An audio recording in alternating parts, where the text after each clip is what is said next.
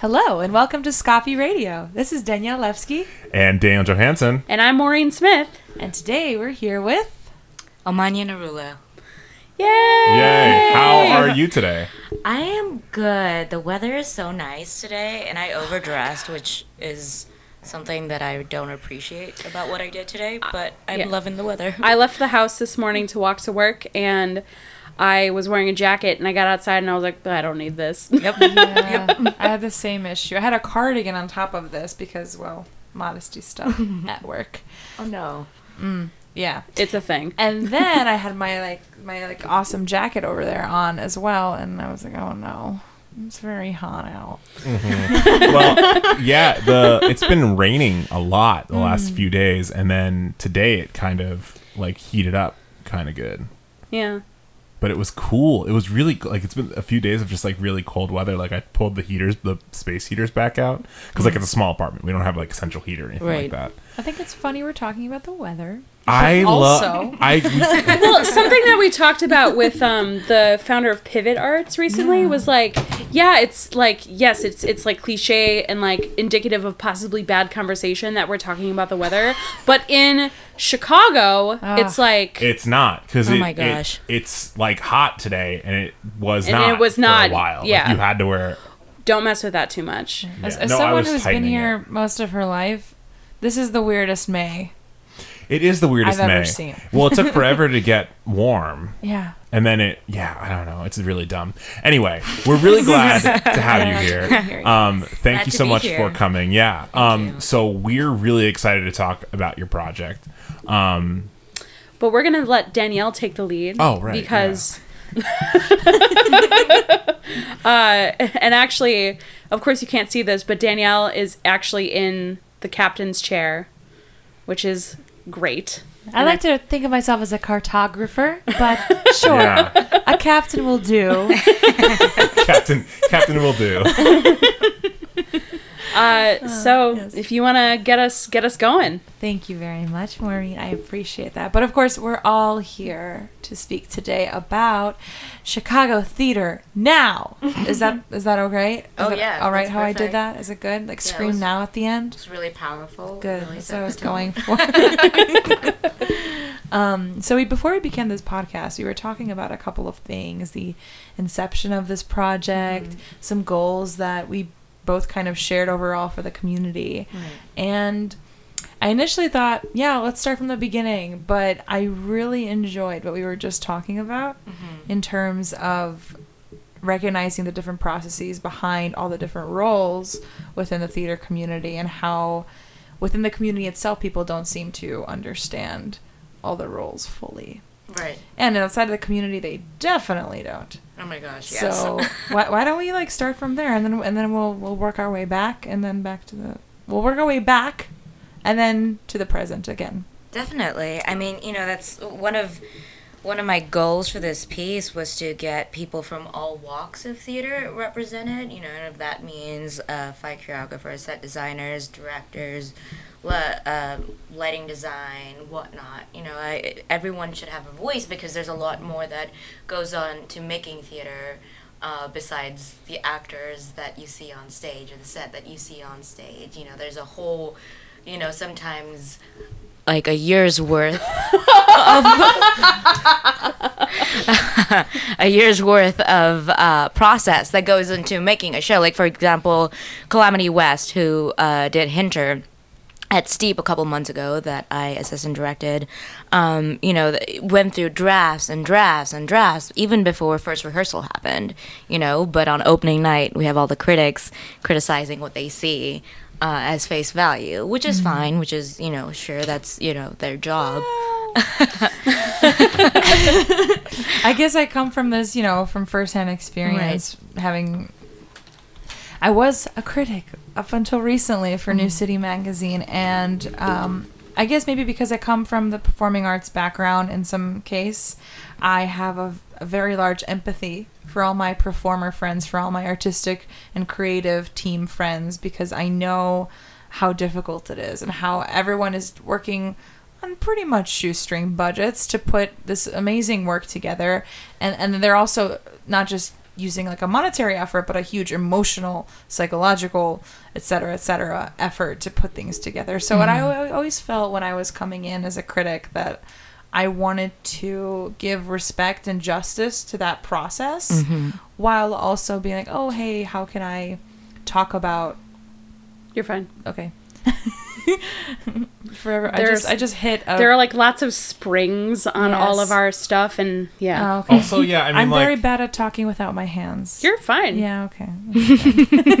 I- I'm the same habit. I'm like, Just put my hands down. Well, No. so actually, the kind of what you're talking about with your reviewing style, that's honestly what drew us to you as a theater editor is because um, we read one of we read a negative review of yours. Which one? Um, it was it was the prop theater. it was Oh, the yeah. um, it was the Last the days of Brecht. Commune. Yes. Um, and y- you did not enjoy it.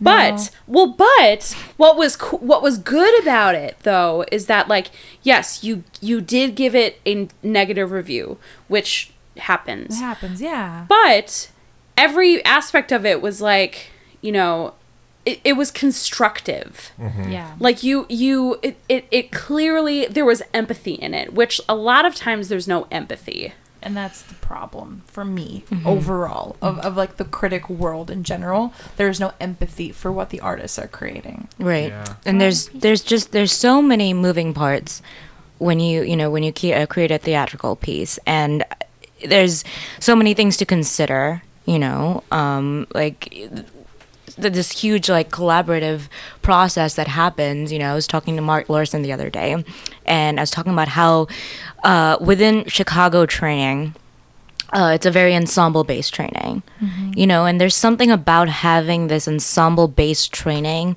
that bleeds onto the way community members live their lives whether mm. that means on social media or that means in general. And that's what happens whenever you see something go down like a controversy goes down on facebook and then the entire community comes together you know to hold each other up you know as an ensemble. So like yes you can have ensembles within theater companies, but the Chicago theater scene as a whole is one big ensemble filled with many different moving parts, many different people who concentrate on different things, you know? And so I think it's important to recognize those different things that they concentrate on.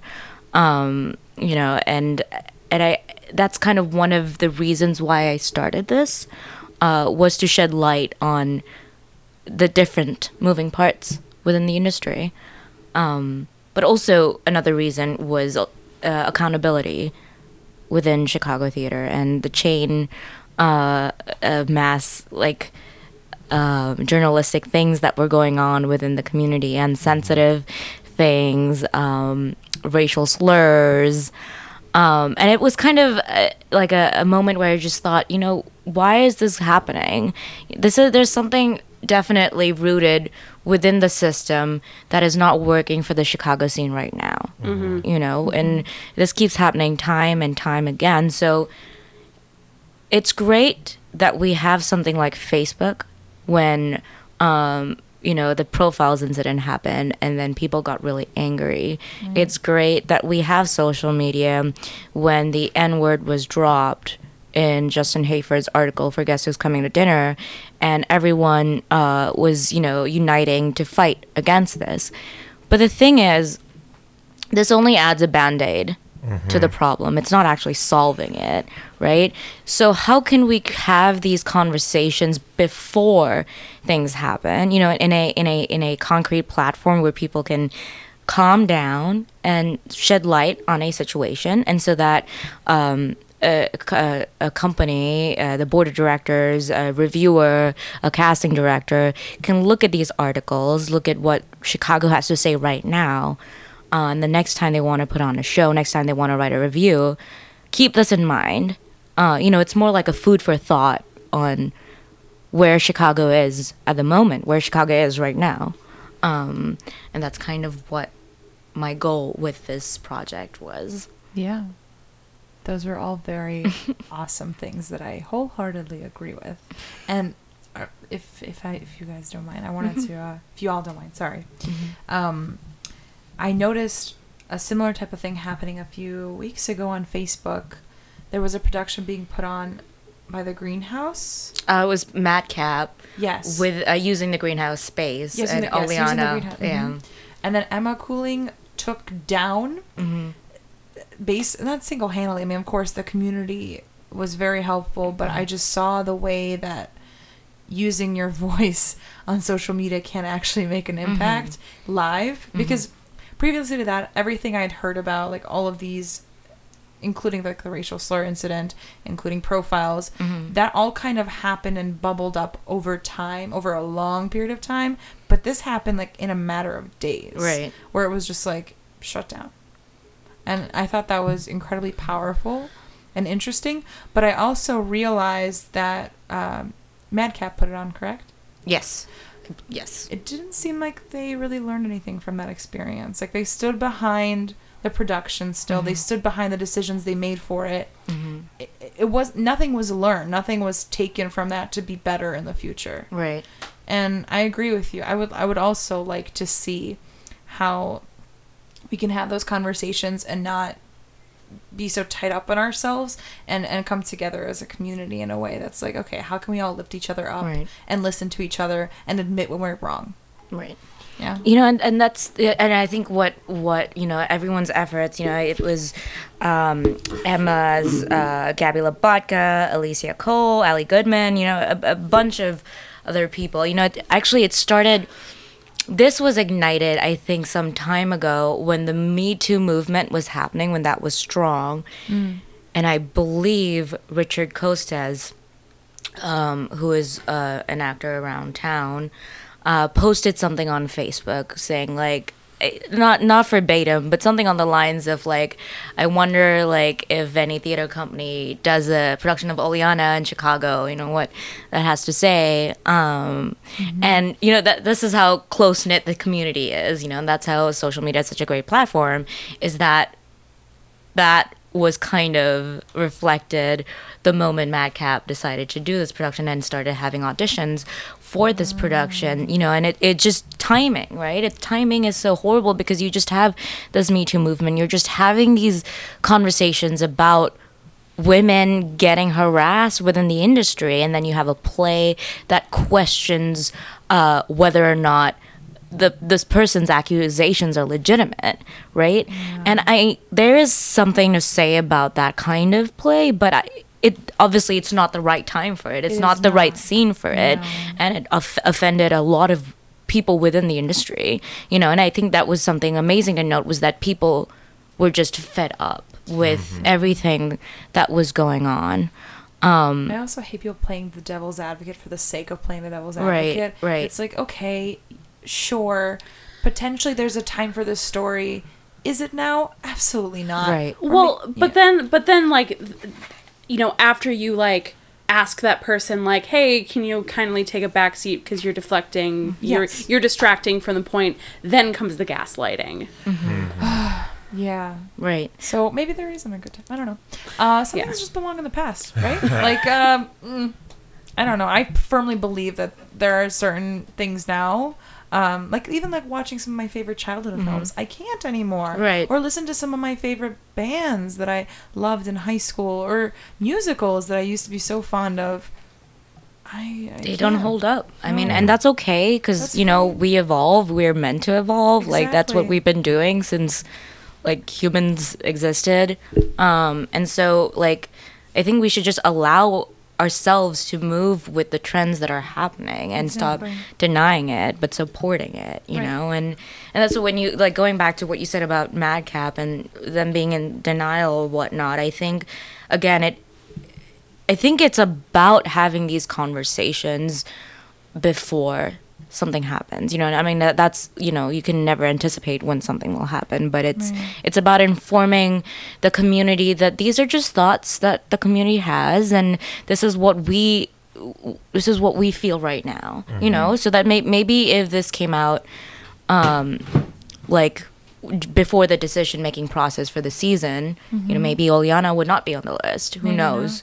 Um, but but you know, having that kind of mass uh, a thing of community coming together on Facebook, sometimes the the person feels or the company tends to feel attacked and withdrawn um, that it kind of it's a scare tactic and that they'd rather just step out and just not do the production rather than actually apologizing for their actions. Um, Well, what's interesting to me is that, like, you know, w- folks will mount a work that ends up being offensive. Mm-hmm. And, you know, and nine times out of ten, it's because the people in the room making the decision were straight white guys. right mm-hmm. Mm-hmm. And I think that you know, we we talk about like how can we head this off at the pass? How can we head this off at the pass? And it's having representation in the room where decisions are made. Because if something's going to be offensive to a certain group, then you should have someone who has that experience in the fucking room. right Yeah, yeah. Yeah, and that's I mean that is that is the biggest thing. The decision makers need to not just be straight white men. Right. Um Like I want to see diverse boards. right. I want to see div- boards full of people of color. I want to see queer folks. I want to see women. I like all shapes and sizes and kinds, and I just want to see more rainbow. Honestly, Right. Well, and honestly, like the most telling and like the most impactful change that I could see from a company that fucks up mm-hmm. is if I see a, ch- a shake up with their board. Yeah. Yeah. Like if Yeah. if like if a company fucks up, there better be a press release like at the end of your season being like announcing our new board members cuz if if you're not then then you're just setting yourself up to continue to make those mistakes. Mm, and you're you're closing yourself in your own bubble. You know, that's all that that's happening, you know? Like I I wholeheartedly believe the thing with Justin Hayford was enclosing themselves in their own bubble, you know, and some may argue maybe it's their own own uh systematic error coming through, but you know, how can you how can you change the way you review something when you don't have an in or an access to change your point of view. Mm-hmm. You know, Emma Emma Cooling does a really interesting article within this about how racism and this is not verbatim, but she goes into something about how racism is inevitable and that we can never not be racist. However, racism is a learned fact, and that's mm-hmm. probably someone probably told you in your life that you can never not be racist, so you don't bother to change. You know, but you can change. You can actively do better by reading things, by exposing yourself to new material. Mm-hmm. That's how you change. And the, the world is going to keep evolving. You know, there's no point saying, well, this is what we did back in the day, so it should be fine. Why are people offended? A mm-hmm. community is offended for a reason. Should take note on that. Um, I think it was a journalist of color couple I because I saw I think it was Al Jazeera that put out this short video about that exact idea mm-hmm. about like how inherently all white folks are racist and mm-hmm. like inherently men are sexist. Mm-hmm. And that is a systemic issue and it's something that needs to be like worked through every single day. And a lot of people had many feelings about this video of course. Um, but I'm, I'm very excited to read emma's piece and daniel i think you were trying to say something i did have a question No, I'm, can- I'm like fired up, and there's Okay. like multiple things, but Okay. and- but I but I also want to talk less. The thing though, I will say is that it's always interesting to me when we're getting into this conversation as like a white straight dude. I'm very here to say that like yes, these are internalized and layered issues, and like unpacking sexism unpacking homophobia unpacking like gender binary like layers and and um you know we've talked about this with like anti-semitism like things like that. Like, these are things that are part of being the privileged class. Like it's just part of like there's a there's a certain level of accountability that needs to happen for that and I, I think one of the things that you know is really powerful about um, the way that you're look, going about this and the way that you're thinking about this and really aligns with what i think is good journalism is not doing reactionary journalism. Yes. And I think that's something that I've always had a major critique with with arts journalism is the fact that like if, the, if your entire concept of journalism is based off of reviews, I think you're doing a bad job because in, in reality, like that's not what journalism is intended to do. Like the thing that what you have here is a true journal in like the true sense of the term journalism. Like Yes. what it is is actually do it building a journal. And in a lot of ways, like in the DIY grassroots sphere, that's not something that people are familiar with because the I, the concept of a journal has always been this like privileged traditionalist thing like you know like I have issues of journals from like my work at the University of Chicago with like all of the old white people that know journals but like that's that's you know like but that's not something that we you know we've allowed for so much of the way that we cover arts in the last you know four decades to to leave that sphere and kind of enter this really the word I keep coming back to is reactionary space of like well I'm gonna react to the play I saw. I'm gonna react to the critique I have about maybe our entire white staff might be racist. Like it's not about it's not about it's a band-aid not an actual like let's look at the process of what we're doing and how to fix it. Um so like all of that is i actually have a question for you which is i want to talk more about kind of your process um, and kind of how you know in, in what ways has these kind of theoretical things that we've been talking about um, manifest in the way that you've both you know reached out to people and, and hired and, and pitched stories and all of that stuff like how did it show up in your editorial work Sure. Um, can I actually tell you a story of like how this was Yes. conceived? Yeah. Great. So, um, last semester, uh, a couple months ago, uh, this was during the Me Too movement. Sure. I was commissioned uh, to do a piece on sexual harassment in Chicago. And through that, um, through my investigations, I actually ended up catching a lead on a former faculty member at Columbia College Chicago, where I did my undergrad. This was a faculty member within the theater program. Uh, his name was Brian Posen. Uh, this was a very awkward thing for me because I had you crack that? uh, I was close to it. Okay. I'll, I'll go into Yeah, like yeah, what happened. Yeah. Yeah. So Who were you Um, commissioned to write it for? uh, F News magazine for uh, my institution at the Art Institute. Yeah, okay. Um, Continue. wow that yeah, that was heavy and it was very awkward because I, you know, I had I'd never taken his class, and I remember when I was at Columbia, he taught improv, and I wanted to take his class um, every semester, but it always got filled up, and I got really involved with a combat program uh, over there, and so it just kind of never became a thing. But I would interact with him outside of the classroom, and you know, was a very uh, a helpful person. Uh, and so we we knew each other through name basis. Um, he was also very close to some of my beloved professors at Columbia.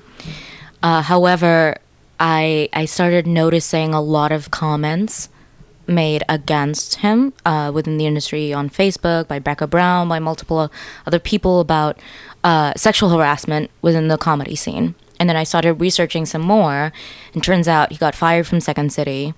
Um, and that was because of uh, you know a ton of women came forward privately to the board at Second City, um, and they were serious allegations, and he was fired. However, there was no article ever Right. posted about this at oh all my gosh. um, and uh, you know the reader and the tribune had actually reached out to some of the some of the people who made comments regarding brian posen and they uh, had apparently from my understanding um, they had an article set in stone that never got published.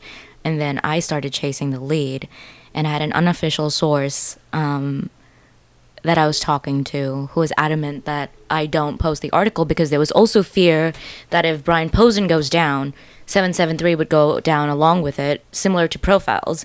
And there's tragedy in that because 773 provides a platform for multiple different companies to perform, and you know, that would be like losing a, a really treasured space within Chicago. Um, but the allegations were serious, you know, and so I, I remember writing this article um, and then talking to my editors and them telling me that it, backing is not legitimate and was again me thinking about, oh no, now I'm not going to be able to publish this. And sure enough, five days after I spoke to my unofficial source, Brian Posen stepped down, made a statement on Facebook, stepping down from um, 773, um, claiming that, oh, I'm so sorry that there's been these untrue allegations. We all know in comedy, um, uh, things can offend still people. owns it, right? Um, so not not quote uh, quote unquote, but something like this. But the allegations weren't about his comedy; it was sexual harassment, you know, and and, and even more than that. Um, but now he's he's he's no longer uh, the the person who's you know uh, the artistic director of 773 however there is still funding coming from him for the company. But that just got me thinking about you know accountability in chicago and and how we're so good at being there for each other. But profiles was an open secret for so long you know and profiles was allowed to come to my institution at columbia when i was an undergrad you know year after year for internship fairs you know even though that was an open secret. You know why why why was it just kind of like oh yeah don't go to profiles uh, something may happen? Why is it why wasn't it like let's take profiles down you know? And i and then you know there's a right time and place for that because the conversation wasn't happening. Um, but that's kind of what generated this issue, this zine.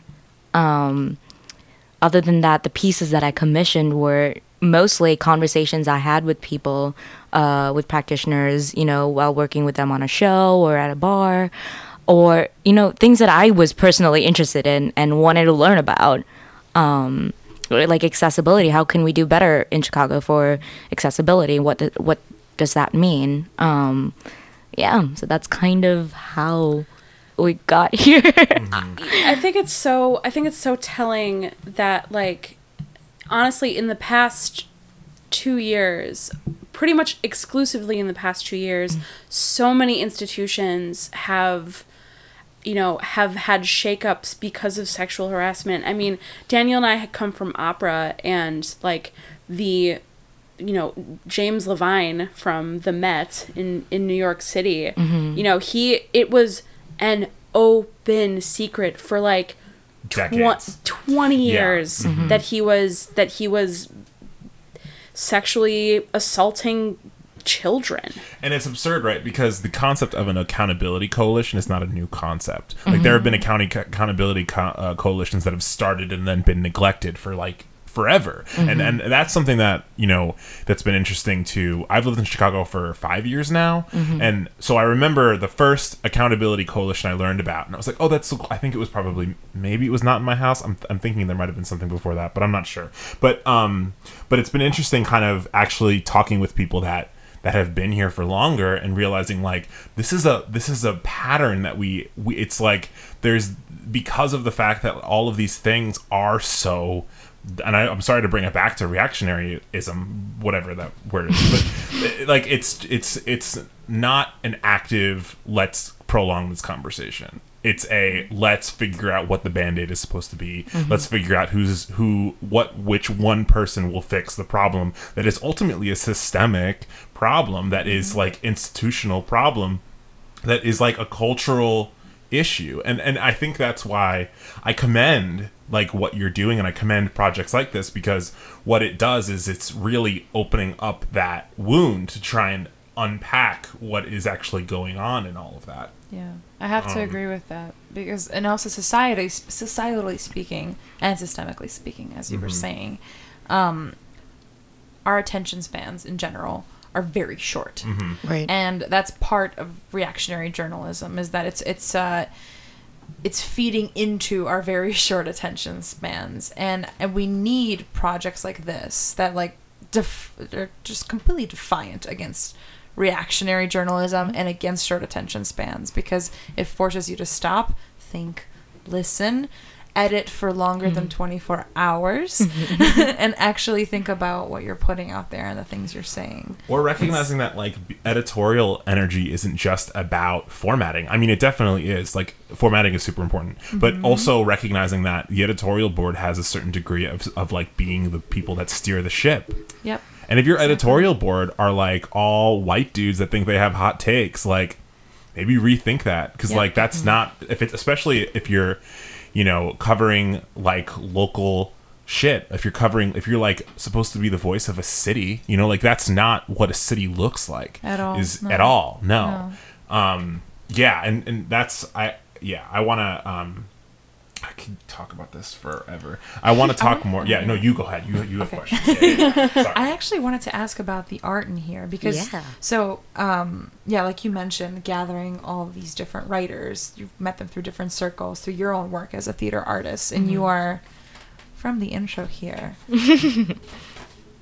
you are an actor, fight choreographer, writer, and theater maker in all the different ways, and that's really awesome. So I'm I'm really curious to actually know how you got uh, the different visual artists to also um, give their work to this magazine. So, um, the art that is on the black pages is all featured art. The articles that complement the articles are done by my good friend Ted Dayton. Um, that is, a, he's a playwright, he's an actor, a singer, um, but also a very, very, very, very great uh, line artist.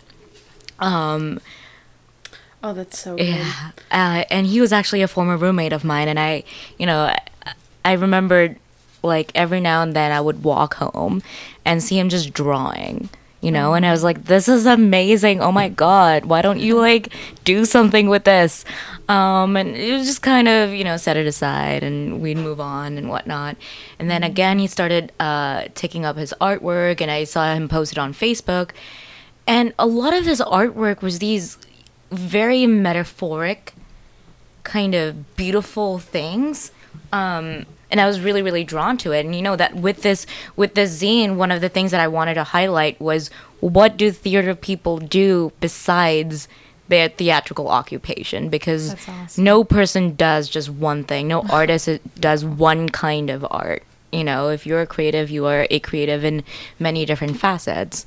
Uh, and while Ted Dayton works a lot as an actor, as a playwright, uh, he is also an artist, you know. And so uh, I asked him if he wanted to be on board, and he was really excited about the project, you know. And we sat down and we talked about the articles, and he sort of just he would read the articles and find some like uh, just think up something that would complement the vibe of an article like for example msp uh, uh, has like a star wars reference in there where she gives a comparison Empire. about oh, yeah about luke skywalker be a luke skywalker in empire as opposed to neglecting um, your responsibilities um, and um, ted Gabby dayton Labotka, I love this illustration here of the um, universal.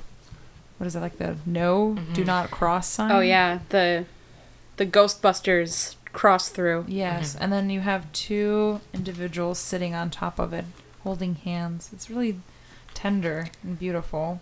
yeah ted is ted is amazing Yeah, I Um, just I just think that's so amazing. I, I love to when I love when magazines incorporate so many different types of mediums and artists into their work. So I really appreciated that. Thank you. Yeah, I mean the goal is, you know, to make like build this up and even further. I mean, we have a we have a crossword in here uh, just to get a little more interactive about uh, the uh, the playwrights of Chicago for this upcoming season. Um, just kind of question people's uh, general knowledge about Chicago theater. Um, but the hope is that I can expand on that uh, the following editions and incorporate more types of art within this. Like right now, we have like line drawings, we have sketch art, we have poetry, you know, and what other mediums can we add in there? I think that would be really cool because people aren't just limited to one form of art. Have you gotten any pushback Regarding Chicago this? theater now? Um, I've yeah, I've received some criticisms about uh, it being a little name colly, um, which There's nothing wrong with that. which which I understand. Um, but you know, that's kind of where the conversation was right now, which is having people account for their actions. You know, six months from now, the conversation could be a totally different thing, and who knows what kind of uh, criticisms I could receive then. Um, but th- this is something that I want to be ever evolving because now means a totally different thing a year from now, two years from now, five years from now. Account I could probably do another accountability edition five years from now and it'll be a totally different Probably. um a statement than what I'm saying right now. You know, so like it dates it a little, but I think that's a it's a cool uh it's a cool little kind Time of capsule. time capsule of of thing. I think that that's really valuable because I think that um, I think that having solid records of of how shit went down mm-hmm. Spring of 2018 mm-hmm. is so valuable because it's it's such an important reference. Like there are mm-hmm. so many things that happen in our history that we have to that we have to work to remember that we have to like that we have to like drill into people's mm-hmm. minds of like this happened this is how it happened this is how people's lives were affected this is pe- what people did about it this is and this is how we are you know this is how we are here today. And i think that you know it, this is this is such an important way of being like hey in spring of 2018 we very badly needed to reflect on accountability. Mm-hmm. And i think that i think it would be incredible if because of this you know I think it would be incredible if, you know, because of this in depth discussion of accountability, we didn't have to have another conversation about it, but we probably will. And I think that having a place to start of like, okay, this is how far we got in spring of 2018. now that it's fall of 2021, let's let's see what we let's see where we can, you know, pick up where we left off. Right. Yeah. Um, I think that's a very exciting, um, very very exciting thing for me to see like what happens with the tide of Chicago and where the conversations lead. And you know, that's I think you you mentioned about how did we get here, you know, and that's kind of um, so being a fight choreographer obviously i get really giddy about how did fight choreography become a thing in chicago you know because it's till today like recently on facebook i was just seeing someone's post. I think it was rachel flesher who is a uh, intimacy and violence designer uh, across chicago was um, she posted an image about some new work or something where the script said that this character slapped another character and it was in in uh, um, brackets none of those uh, fight choreography things uh, you should own up to the slap do a real stage lap kind of thing. And it was like oh my gosh. well no. And this is 2018 and that conversation is still happening. Mary shen Barnidge who um who is you know been a reviewer for a very long time has a very very particular interest in stage combat you know and she was a huge friend of uh, david woolley who's my mentor and the safd which is the society of american fight directors um, that's the american organization for uh, combat training and fight directors and whatnot um, and she did an interesting piece that I commissioned her for, which was uh, like a brief history of stage combat in Chicago. And how did we get here? Because the Jeff Awards were uh, just announced, and we've had we have only three nominations for the fight choreography category, as opposed to the seven or eight nominations for all the other categories. And fight choreography was not even recognized in the award show until maybe five or six years ago. Um, and mind you, there's only been one female identifying fight choreographer who's ever gotten nominated, and this year has been the first year uh, Kyle Encinas, the first person of color to be nominated within the fight choreography category. And so, uh, in light of that, kind of did a brief history of how this even became a thing. You know, before people like used to just take it, used to just punch each other or wave sharp knives around each other. How did we get to this point where we're actually having these conversations about safety? Um, and how we are broadening this male-dominated occupation to uh, people who don't necessarily identify as cis white men. Um, and so that's yeah, that's something that does interest me too. Is like, how do we get here? No, I like as a you know I'm in my late twenties now, and when I was in high school, you know, twelve years ago, I like you know the thought of like oh well you should just take it, you know, we should just be waving sharp knives. Like I remember in a high school play, like being you know there was a scene where I get smacked on the head by a big pole and they just put a bunch of stuffing in my hat and they smacked me on the head with a big pole. And Oh everyone gosh. and everyone was like wow she's so committed that she's doing it.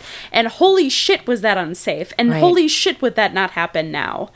Like just how far we've come and how like how valuable like the you know the thought of fight scenes being choreographed or anything physical being choreographed without a fight choreo- choreographer makes me like the thought of that i'm like oh god that's like Right. oh Or without intimacy direction. Right. For me, Yes. that's very real. and that's a new conversation that's mm-hmm. happening you know but that's that's a great conversation to have because you can't just you can't just tell an actor do it just kiss that person or You anything don't- else. Right. We, have a writer right now, Nick Benz, that's working on a series about intimacy, direct, Mm-hmm. intimacy direction in Chicago and what's been picked up by the national conversation around it. And they're doing such a fantastic job Mm-hmm. observing all these different elements. This has been such a work in progress too because they know that there is so much to talk about and there is so much information out there and how we boil it down to four segments is seems impossible. Right. yeah, I mean, it's a hefty conversation, but, you know, at the end of the day, I think we all just need to realize that we're literally playing pretend with with a social cause, you know, with an important cause, but we're we're we're you know, we're just this is literally fake. We are not these characters. And uh, in the past, you know, like people in Hollywood have been uh, commended for for taking it for living in you know in the jungle for how many days to get into the role and you know whatnot and you know really feeling the character and really hurting their characters. Uh, but that's unnecessary you know because then you're not acting anymore. You're actually living that character. So then you're not actually doing your job which is to act. Um, Well, how many actors have gone down the route of like severe mental illness? Right. Like trigger warning, Heath Ledger and his Right. suicide. Uh, an incredibly talented actor for sure. Like like such a talented Mm-hmm. actor, but did he have to go down the Joker rabbit hole in order to get to where he was? No, I don't think so. And then we lost a talented and really fantastic artist Mm-hmm. because his team didn't support him Right. and didn't give him another way to embody a character without becoming the character. Or like Jared Leto bullshit. oh my gosh Well, and I think that that's uh, you know the the way that the Heath Ledger conversation has changed over the past you know 13 or 12 years you know even that is remarkable because I remember when he first died everyone was like it's because he was committed to his art. And now we're like he shouldn't have done that.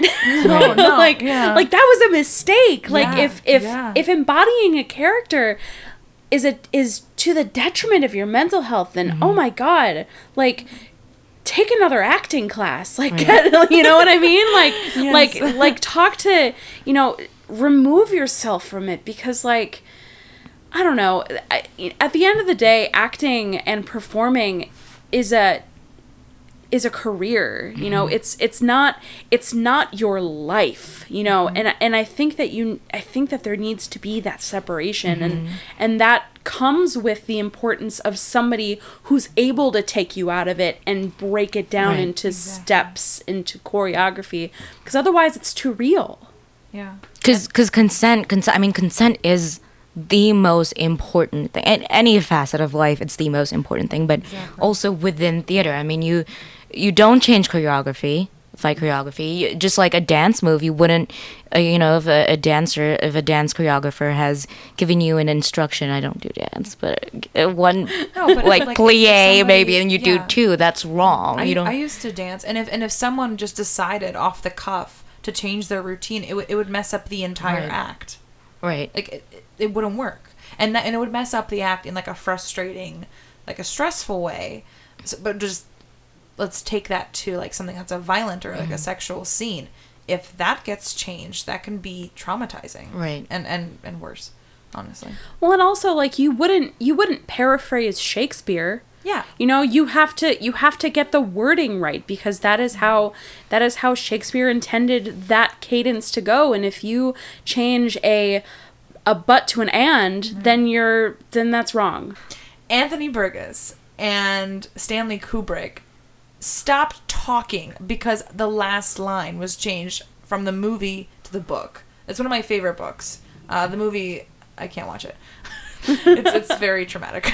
but um, but but the fact that that itself was like such a big freaking deal. Like, can't can't we make actions that are also related to sex and violence also a big freaking deal? Mm-hmm. Yeah, that actually made me think about what you two were saying. And but if those are the cats. they're they're having a conversation. Well, and I think it's not entirely that. What it is is we have dogs that come by, Oh. and I like I love dogs. Like, and I get people that like walk your dog and stuff, but we have a lot of like return dogs, and because they and I, smell the cats. well, no, and I also think that well, because we're on, we're probably on their walking path. Like, I get that too. Oh, yep, Oh. yep, yep. Uh, And then so- Moody is out to get them.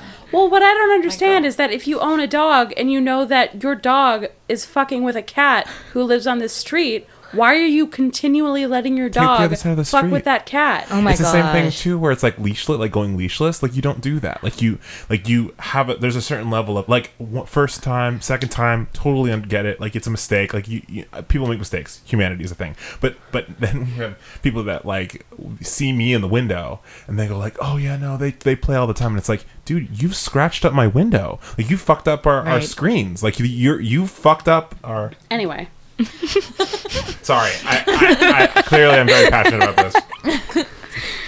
That'll be the last, the last yeah. piece. And uh, we have every at the end of every podcast episode in the description, we have like a joke thing that happened. yes. Danielle. Thank you. No, it's okay. That was funny. That was good. um, I was thinking about something both of you said. Um, what was it? Oh goodness. Oh, I know. Um, how not to make sure how to make sure that whatever your craft is doesn't become your life and your identity. You were mentioning earlier how a lot of the people within this magazine aren't just artists of one form. They take on many different forms and I myself have been thinking a lot about identity and what it means to be a writer and, and an artist. And, and, and if that defines you, who you are without your art or your writing or whatever it might be. Um, and I think that's an interesting conversation for the theater world in general in Chicago. What do you think? Oh yeah, I you know I think I I people you know are have many interests in life, and I think that needs to be recognized. You know, I don't think people can be involved in just one facet because then you get consumed by it. And similarly with like what you were talking about with acting is that this is a career, you know.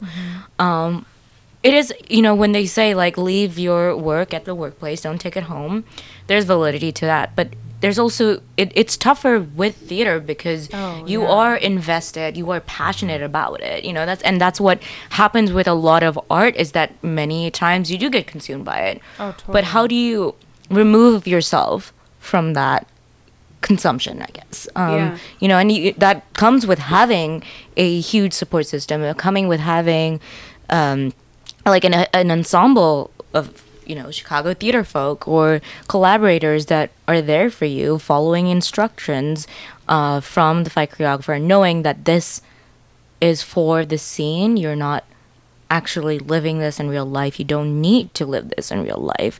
That kind of pressure on a person is really unhealthy but it's also extremely unnecessary. Absolutely. there's so many other solutions and so many alternatives to creating that same dynamic you know and so like with with uh especially with intimacy is you know does the scene really really need these two characters to make out? Or if they you know if they, they're holding hands does it like give off the similar vibe to what the playwright is trying to get through? You know and that is and that is all up to having this open communication with the director with the actors with their comfort level and then setting uh, a, a choreography based around that. Yeah, there's so much to be said for like letting body language and letting tension speak for itself without like spelling it out being like we love each other. Here is my tongue now. It's like like there's like if and that's again like the importance of someone who is so well versed in you know in the body language associated with intimacy is like if you can if you can show it without pushing somebody past their comfort level then like that should absolutely be the way to go if you know if if the line after the scene is so how how how about that kissing we just did then you know then of course it makes sense but terrible writing that would be but Yes. Yeah, I mean, Gabby, Gabby really does a wonderful job within the scene about consent and what yes and no means.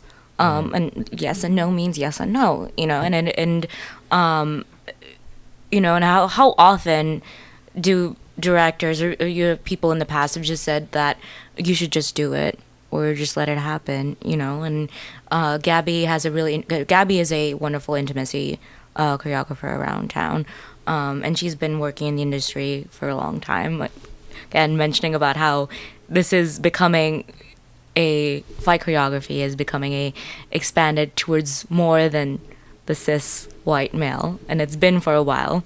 Recognition has been slow, um, but she really does get into what what consent means within the theater and how we can how it's a very actually a very easy concept, but one that for some reasons a lot of theater companies do not exercise. Um, An important one. Nick also in their article, the first one, talked about how it, yeah, a lot of times you have directors saying just do it or like just just make that happen. And they hold a certain amount of power over these actors, not not in the sense that like they're they're screaming or forcing them to do anything they don't want to do. Well, in some cases, in many cases, as we've learned, that is the case. but there is a unconscious sort of dedication by the actors who are, are the work there is there is less work than there are actors in Chicago. So when they find work, they're they're incredibly grateful and they don't want to lose that work because they need to get more experience, they want to become better actors, etc. And so the director holds this like amount of power in their hand that they can be like you need to do this and the actor's like okay, well if I don't do this, they'll find somebody else to do this. yeah i need to be seen as a team player Exactly. And that is so damaging. And yeah, we should talk about that. well we are unfortunately i think at time Oh, no. Yeah, what's But- the but, I th- but I think that if we let this be our last thought, then we should be Okay. Yeah, last thought. I don't know why I said that like a Death Eater. nailed the description though? So, what do you all think? I'm so sorry. Can you repeat the question? Sure. sure. I mean, okay. Um, when we're thinking about the power that directors hold over actors and other creative members of the team that don't have as much influence or say about what's happening, and directors also having the opportunity to cast certain people, but also remove certain people and find other people to take their place. Um, how does that translate over to intimacy and fight direction? How do we how do we make sure everything is held accountable between those two things as well? I mean, I think the biggest thing is having that conversation. You know, I think like you know, like reading the script and having that table work, getting into the room, um, and talking about what the scene means. Uh, what the scene means as a director, what the scene means to the actors, what they're comfortable with, you know. And I think a person's comfortability really, really, really just needs to be um, respected, you know, and a person's comfortability can change, and that's valid. Uh, and we need to allow that space to happen. You know, when a, if a person starts getting frustrated, that's when that creates a toxic environment, and actors start feeling like they're not uh, holding up their end of the deal as an actor, and that's a very toxic thing.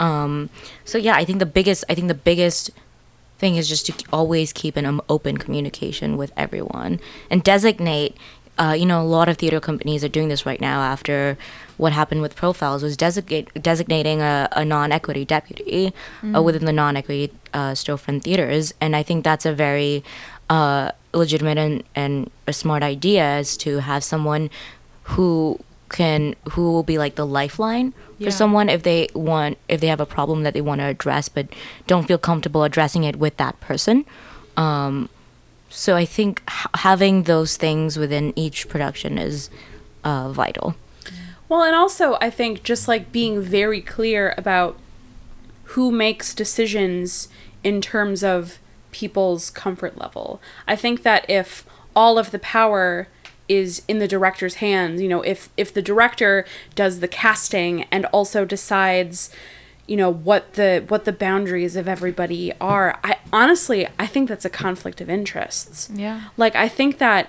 i think that the importance of fight direction and inti- intimacy direction is that it's a separate person who is removed from the casting process that does say like i want to get to know you i want to get to know what you're comfortable with so that then the director can come and just see fabulous work and be like fantastic we don't even need to like i don't even you know like great like i just want to work with you again because of your incredible work Yes. Yeah, the division of power needs to be established. It Yes. Yeah. cannot fall into one person.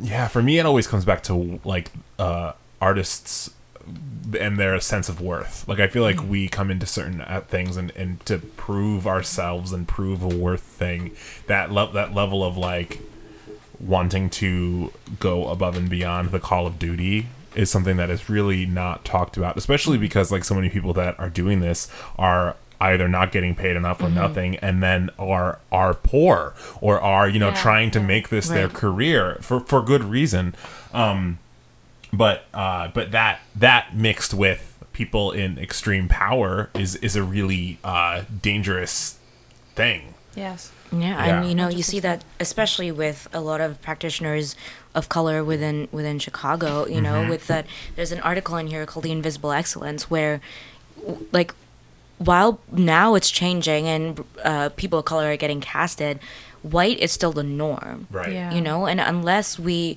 you know unless we do something like death of a salesman where um Willy Loman is played by you know an Indian immigrant you know unless we do that we're not really changing things up. We need to stop casting for the sake of diversity but casting to represent uh, a different story. And can we also stop typecasting, Right. Emily Modaff and I had a great conversation about this, and they were telling me the roles they typically get cast in, and they basically said to me, "I'm "Like I'm never going to be the main love interest in any of the shows I'm in," and I like made a sad face.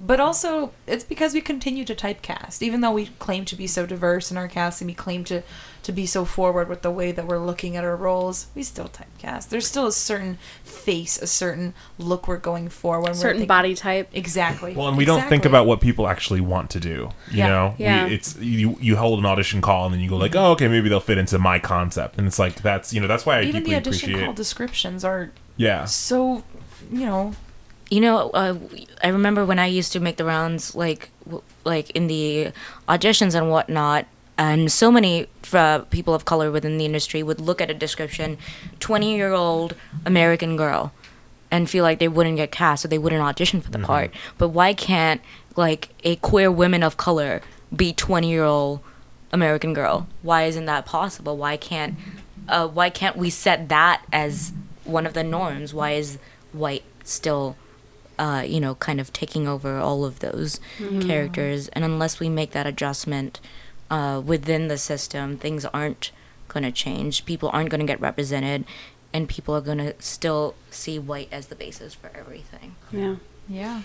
Um, well, that's great. I think that we should. It's not great. It's you know what I mean. I, I always do this in this. Uh, anyway, um, the last thing we do with all of our guests is a one minute plug for anything they have upcoming. Sometimes that's very obvious, like letting people know where they can pick up this rad zine. Oh, definitely. Um, Otherwise, we love hearing shout outs to other folks you think are doing dope work, um, or any uh, kind of media that you've been consuming books, movies, TV shows things self-care that. stuff. Yeah. For sure. Um, so these zines, uh, distribution is uh, being worked on at the moment, but uh, they will be distributed distributed at Trapdoor Theater, so you can pick it up when you watch their production of Monsieur d'Eon as a Woman at Jackalope Theater uh, with uh, their production Light Fantastic. Um, Steep Theater. They're going to be ending Birdland pretty soon, but their next production will be up in about two weeks. Um, Red Twist, Prop Theater, uh, Straw Dog. They're doing Damascus at the moment. Um, and there'll be about $5 suggested donation, and all of the proceeds go towards uh, distributing and compensating everyone who's worked for this. Um, I would love to give a shout out to all the badasses who have contributed to this um, zine and making this come to life. Thank you so much for all your work. Stay strong. Nice. Well, thank you all so much for listening. Oh, Uh, I want to. Well, what I want to do is I just want to thank Danielle for joining us today. Yeah. it's uh, it is a it is an honor and a privilege to be penciled into Danielle Levsky's calendar. So Oh my thank you so much for for coming over and petting our cats and and um, uh, sharing your thoughts and insight. So I just want to thank you and thank you so much, Almania, for joining Definitely. us. One last plug-in: uh, the website www.chicagotheaternow.com will be uh, online very soon, and we can also buy the zines on there. Cool. Cool. Yeah. Nice. Yay. well, thank So you all so. exciting. Oh, no, you're fine. Just just saying it's exciting. I really um appreciate you putting up with my jumping on the bitness because I am I really deeply it's very passionate about like like how like handing keys over to other people more often. And I like I first off I appreciate everybody listening um to uh to having Danielle be our opener and be the lead on all this and everything um but yeah it's it's super important to me to do that and I'm really bad at not doing that so thank you um and I also want to thank you all for listening uh, I've been Daniel Johansson I continue to be Maureen Smith. if you want to keep up with what they're up to, there are so many ways you can do that. The first is to head over to scapimag.com. That's our website. Uh, we spell that S C A P I M A G.com. Uh, we post all of our articles there. Do you have what's something that got published through something came out today from from uh, your section? It was an interview. yes, it was an interview. Uh oh. Um, gosh. Jillian? Yes, Jillian Leff. It was an interview with Jillian Leff Nice. talking about the new space for one of the theaters that she's working with. Cool. Yeah, go check that out. ScapiMag.com. Yeah. Um, otherwise, you can keep up with us on social media. On Facebook, we have a Facebook page called Scapi Magazine. We also have a Facebook group that we love and adore called Sounding Board. Um, there is a really fun space where we just talk about arts, politics, astrology, bullshit. It's great. um, otherwise, you can keep up with us on Instagram, Twitter, and Tumblr under Scapi Mag, spelled the same way as the website. And you can find us on most of the podcast places uh, iTunes, Google Play, Radio Public under Scapi Radio.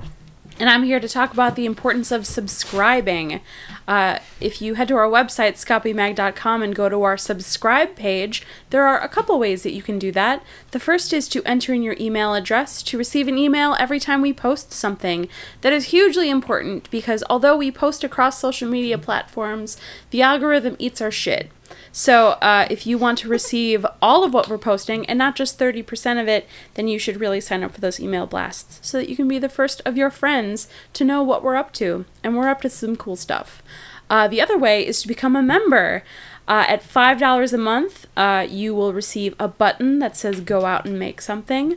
And at $10 a month, you'll be on the invite list to our upcoming in house concert series, which is going to be so fun. Uh, we are setting a fundraising goal for that of um, we need 10 people to give $10 a month before we're going to be able to pull that off. We got one $10 a month donor today. His name is Corey Smith. We had him on the show. He's a performance artist. He is absolutely amazing. He's going to be at Pivot Arts. Go check it. Go check out his biz because he's great. Uh, so we need nine more in order to get some super rad artists in our apartment to play some music. And if you're interested in advertising, please feel free to reach out to us at scapimag at gmail.com. So give a little, give a lot, and if you can't give, then listen, participate, and share. Cool. Thanks again so much for listening. Go out and make something. Yep. Yay. Cool. You can hit press the stop. button.